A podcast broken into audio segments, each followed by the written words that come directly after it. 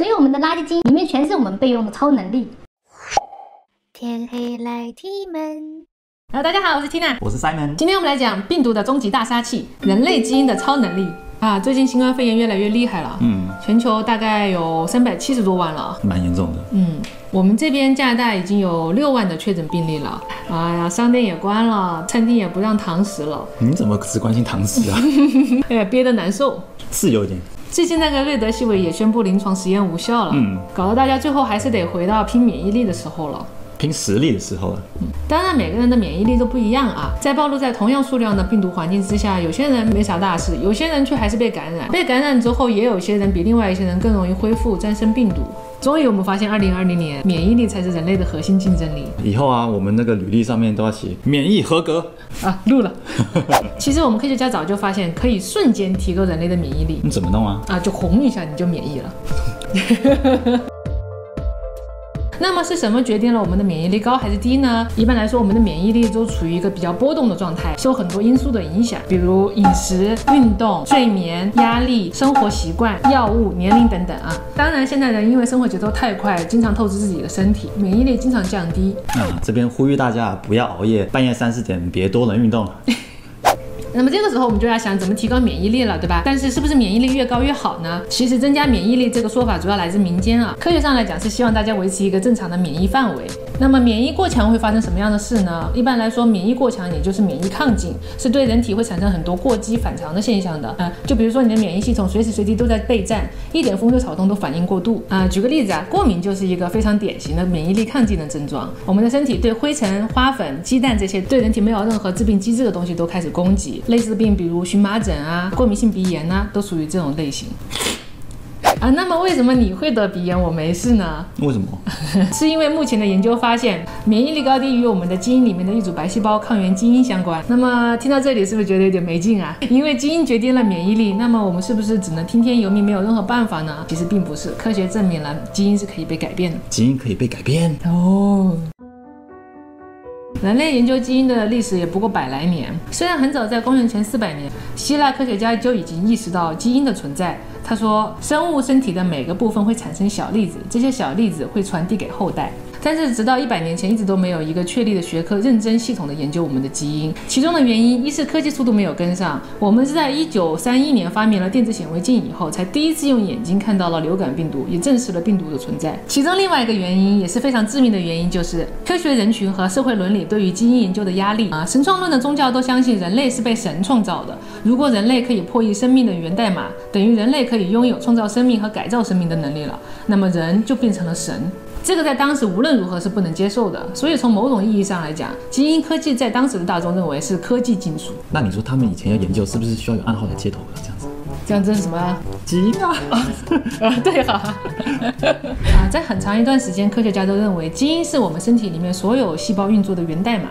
但是他们仔细研究发现，居然里面只有百分之三的基因参与，剩下的百分之九十七的科学家想破头都没有发现对人体做出了什么贡献。于是他们把这群混在我们身体里面几百万年的基因叫做垃圾基因。什么？你说我是垃圾？我没有说你是垃圾，我说你百分之九十七是垃圾。哎，但是不久以后，因为一个女人研究玉米，颠覆了玉米，那个玉米颠覆了科学家认为玉米你是不是想吃玉米了？错了。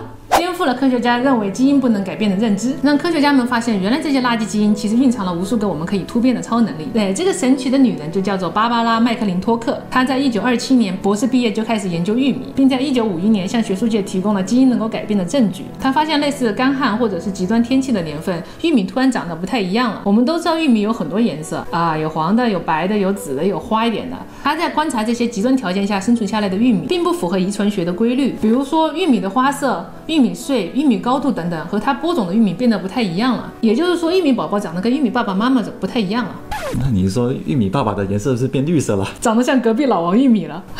啊他把玉米仔细研究发现，当外部环境威胁到玉米生存的时候，玉米的基因就会发生基因组跳跃的行为。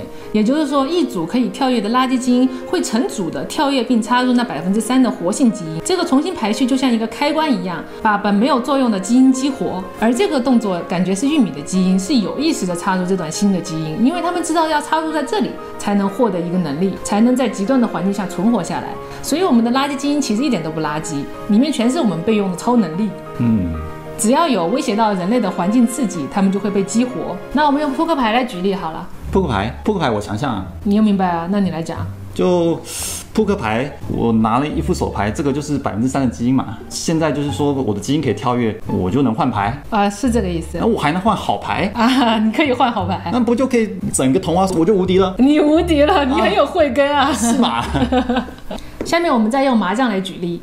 在芭芭拉的眼里，人类的未来是充满了许多突发的危机。他说，科学家必须对基因投入持续的研究，以便于在末日来临之前，通过重组和改造基因来为人类找到求生的能力。但是这个发现当时被很多科学家当作笑话。芭芭拉所有的研究都在非常孤立无援的情况下完成的，一直到1983年，芭芭拉81岁的时候才正式得到平反，获得了诺贝尔奖。也就是说，我们对基因的认知被一些偏见推迟了三十几年才走入正轨。基因是可以随着我们的行为和外界的环境，凭自身能力就可以改变的。科学家沿着这个思路研究，寻找还有哪些外界环境会对大批量人类造成基因影响。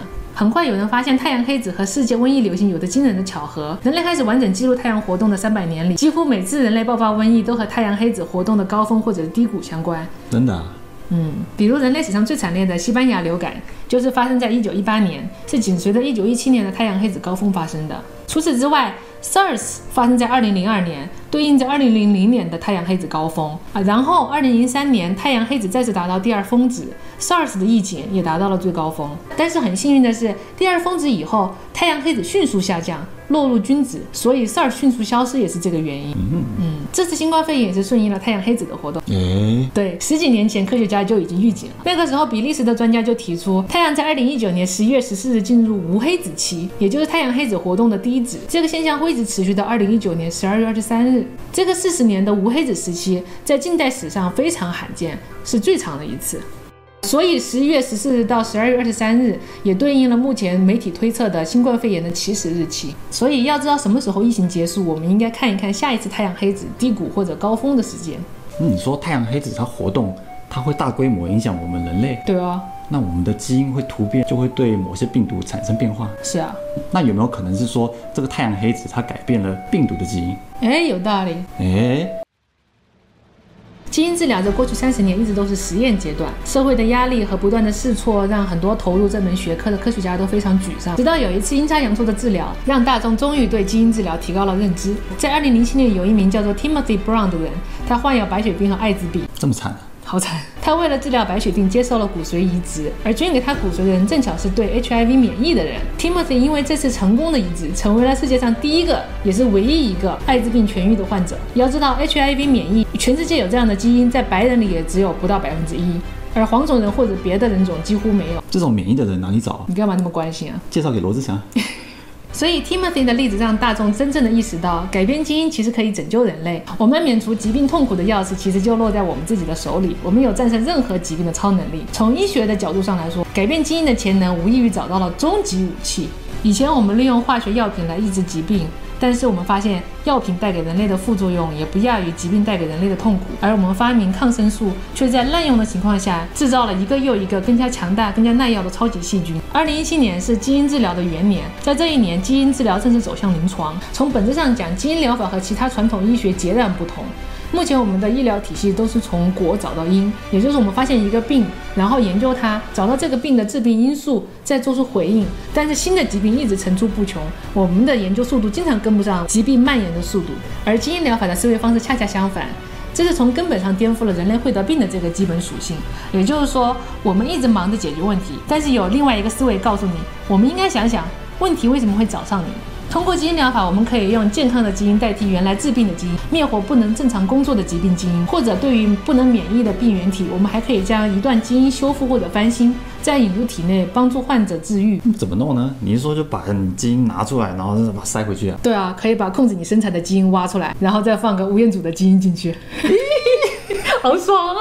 通过基因疗法，美国的八位泡泡男孩症就是好发育男孩一种非常罕见的免疫系统遗传缺陷，就是骨髓无法生产出有效的细胞，所以他们一遇见细菌就会感染，只能在一个与世隔绝的无菌泡泡舱里生活。但是在二零一九年四月，这些泡泡男孩都通过了基因疗法成功治愈，奇迹一样的走出了泡泡，融入了正常的生活。